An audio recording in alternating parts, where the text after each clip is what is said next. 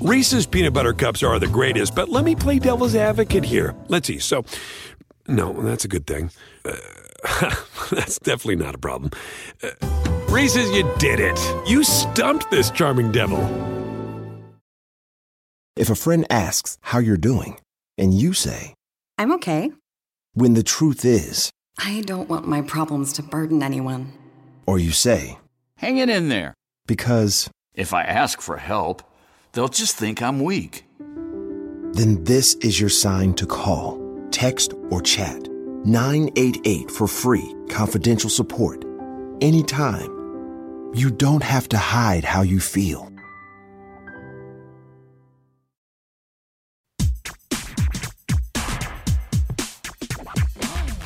Grammar Girl here. I'm Mignon Fogarty, and you can think of me as your friendly guide to the English language, writing, history, rules, and cool stuff.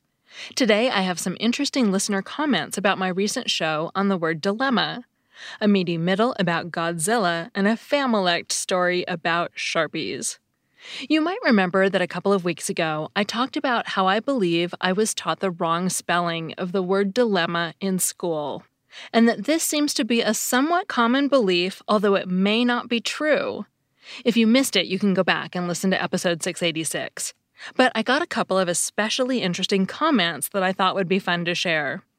The first one is from a listener named Sheldon, who wrote, quote, I was shocked to hear your podcast about dilemma. I'm sure I was taught to spell it with an N. I'm dyslexic and can't look at a word and get the spelling. The only way I can spell words is if the spelling is obvious, or if I've been told a trick to remember how to spell it, or these days by using a spelling checker. I was told that the way to remember how to spell that word was to pronounce the N, dilemna. I've been doing that for almost 60 years now. Dilemna was a word I heard often. My father was always on the horns of a dilemma. I was familiar with that word when I was just a few years old. And by the way, my father always had a thing with words. As a kid, when we were fighting, he would say, When you bristle with indignation, don't vocalize so enthusiastically. While other fathers would tell their son to take out the garbage, I was told, There is an entity of refuse here, longing for relocation in its indefinite domain. The garbage can. Take it out. Unquote. Thanks, Sheldon. I really love that last part. It reminded me of a cheer we did at my high school at football games. Subdue them, subdue them, make them relinquish the ball. I've seen slight modifications of it online, but never that exact chant that we did. And here's another interesting comment from a listener about dilemma. Julian wrote, I share the same story, but I grew up in France. Apparently, the word is dilemme, and it's spelled with two M's like dilemma in English. But people often misspell it D I L E M N E, just like our common misspelling in English. And it seems to be a well documented common misspelling in French. Julian referred me to a Wiktionary page in French, which says the misspelling comes from contamination by the word indemne, which means something like unharmed in French, and is spelled with an M N instead of two M's. Julian says there's even a quote by Benjamin Constant, a famous classic French author.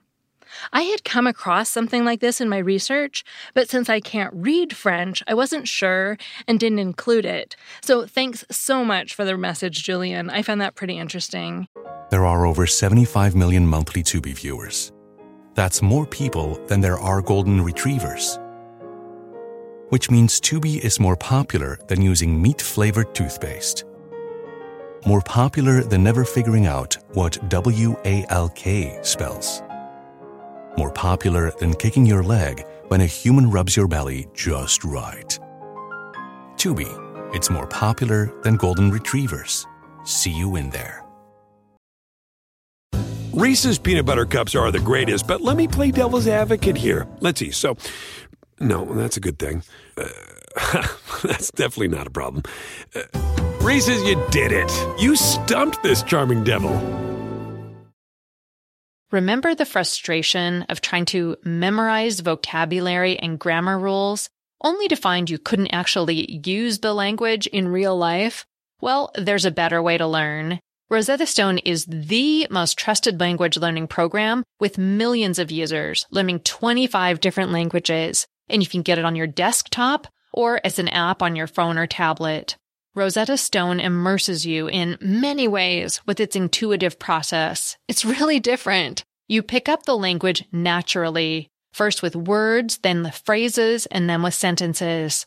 Plus, with Rosetta Stone's true accent feature, you'll get feedback on how well you're pronouncing words. It's like having a personal trainer for your accent.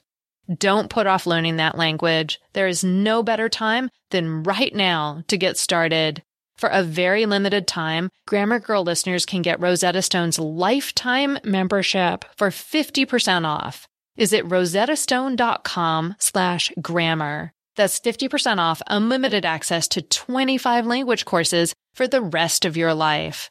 Redeem your 50% off at rosettastone.com slash grammar today. In April, Merriam Webster added the word cryptid to its dictionary. And in May, Godzilla, King of the Monsters, hits theaters. With those two events happening back to back, it seemed like a good time to talk about a few monster words and to answer an important question Is Godzilla a cryptid? Let's start with Godzilla. I'm sure you know who he is that fictional, dinosaur like monster who walks on two legs, destroys cities, and breathes not fire, but atomic radiation. He first appeared in the 1954 Japanese movie Gojira. In the movie, he's awakened from a peaceful life beneath the sea when he's dosed with the radiation from an atomic bomb. He destroys the city of Shinagawa and irradiates many of its citizens before finally being destroyed. Just nine years before this movie was made, the cities of Hiroshima and Nagasaki had been bombed, closing the final chapter of World War II. Godzilla thus serves as both a symbol of nuclear holocaust and a metaphor for the devastation these bombings caused. By the way, you might have noticed I pronounced the name of the 1954 movie as Gojira, not Godzilla. That's because Godzilla is an anglicized version of the Japanese word Gojira. And Gojira, in turn, is a combination of two other words Gorira, meaning gorilla, and Kujira, meaning whale. Regular Grammar Girl listeners might recognize this as a portmanteau, words like spork and smog that combine two parts of other words to make something new. Now, when I picture Godzilla, I don't necessarily think, wow, he kind of looks like a gorilla and kind of like a whale, but I can see where the filmmakers were coming from. Gojira was one of the first examples of what's called a tokusatsu kaiju movie. Let me break that down. Tokusatsu is a Japanese word meaning special effects. It tends to refer to live action movies that were made in the 1950s, 60s, and 70s. CGI hadn't yet been invented back then, and special effects were pretty remedial.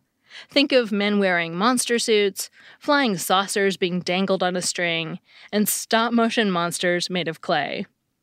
Kaiju is a Japanese word meaning strange beast. In other words, what English speakers would call a monster.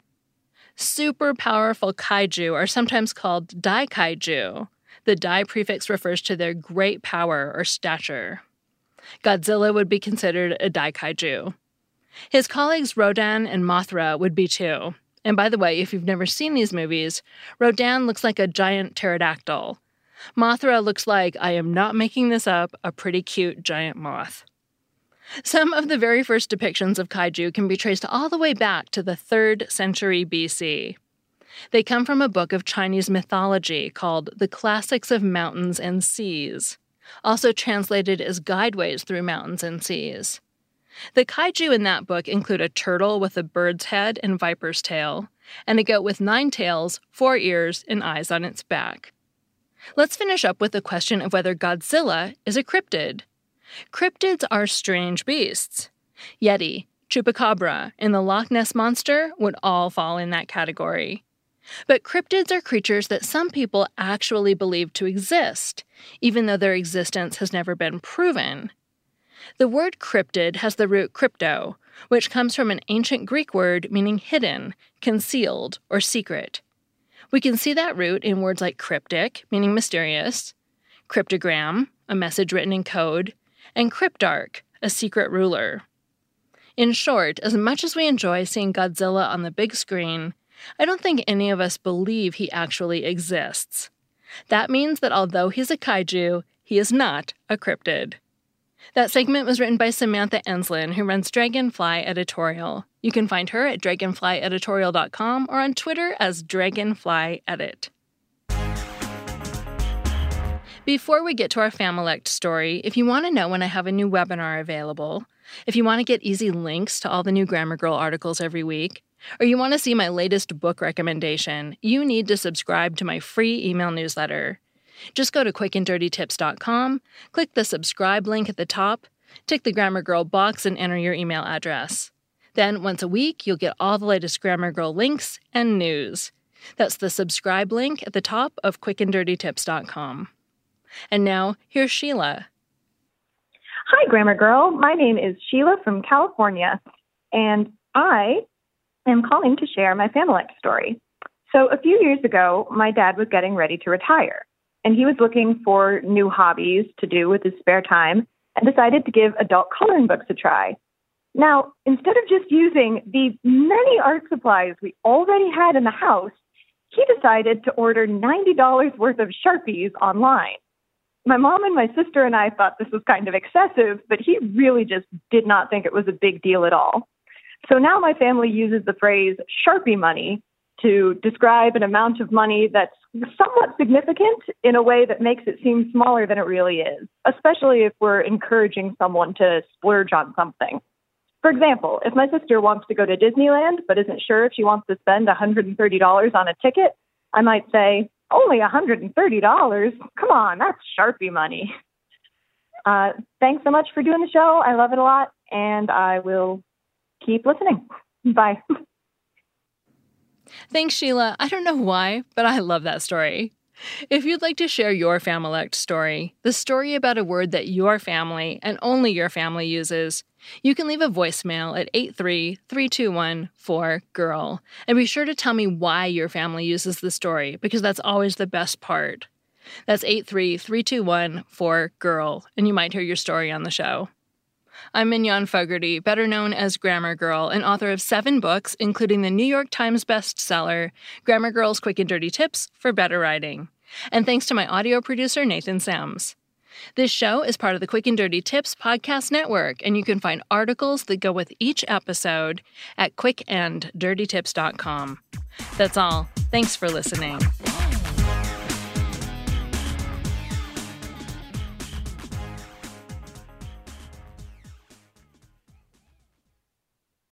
Reese's peanut butter cups are the greatest, but let me play devil's advocate here. Let's see. So, no, that's a good thing. Uh, that's definitely not a problem. Uh, Reese's, you did it. You stumped this charming devil. If a friend asks how you're doing, and you say, I'm okay. when the truth is, I don't want my problems to burden anyone. or you say, Hang it in there. because, If I ask for help, they'll just think I'm weak. then this is your sign to call, text, or chat 988 for free, confidential support. Anytime.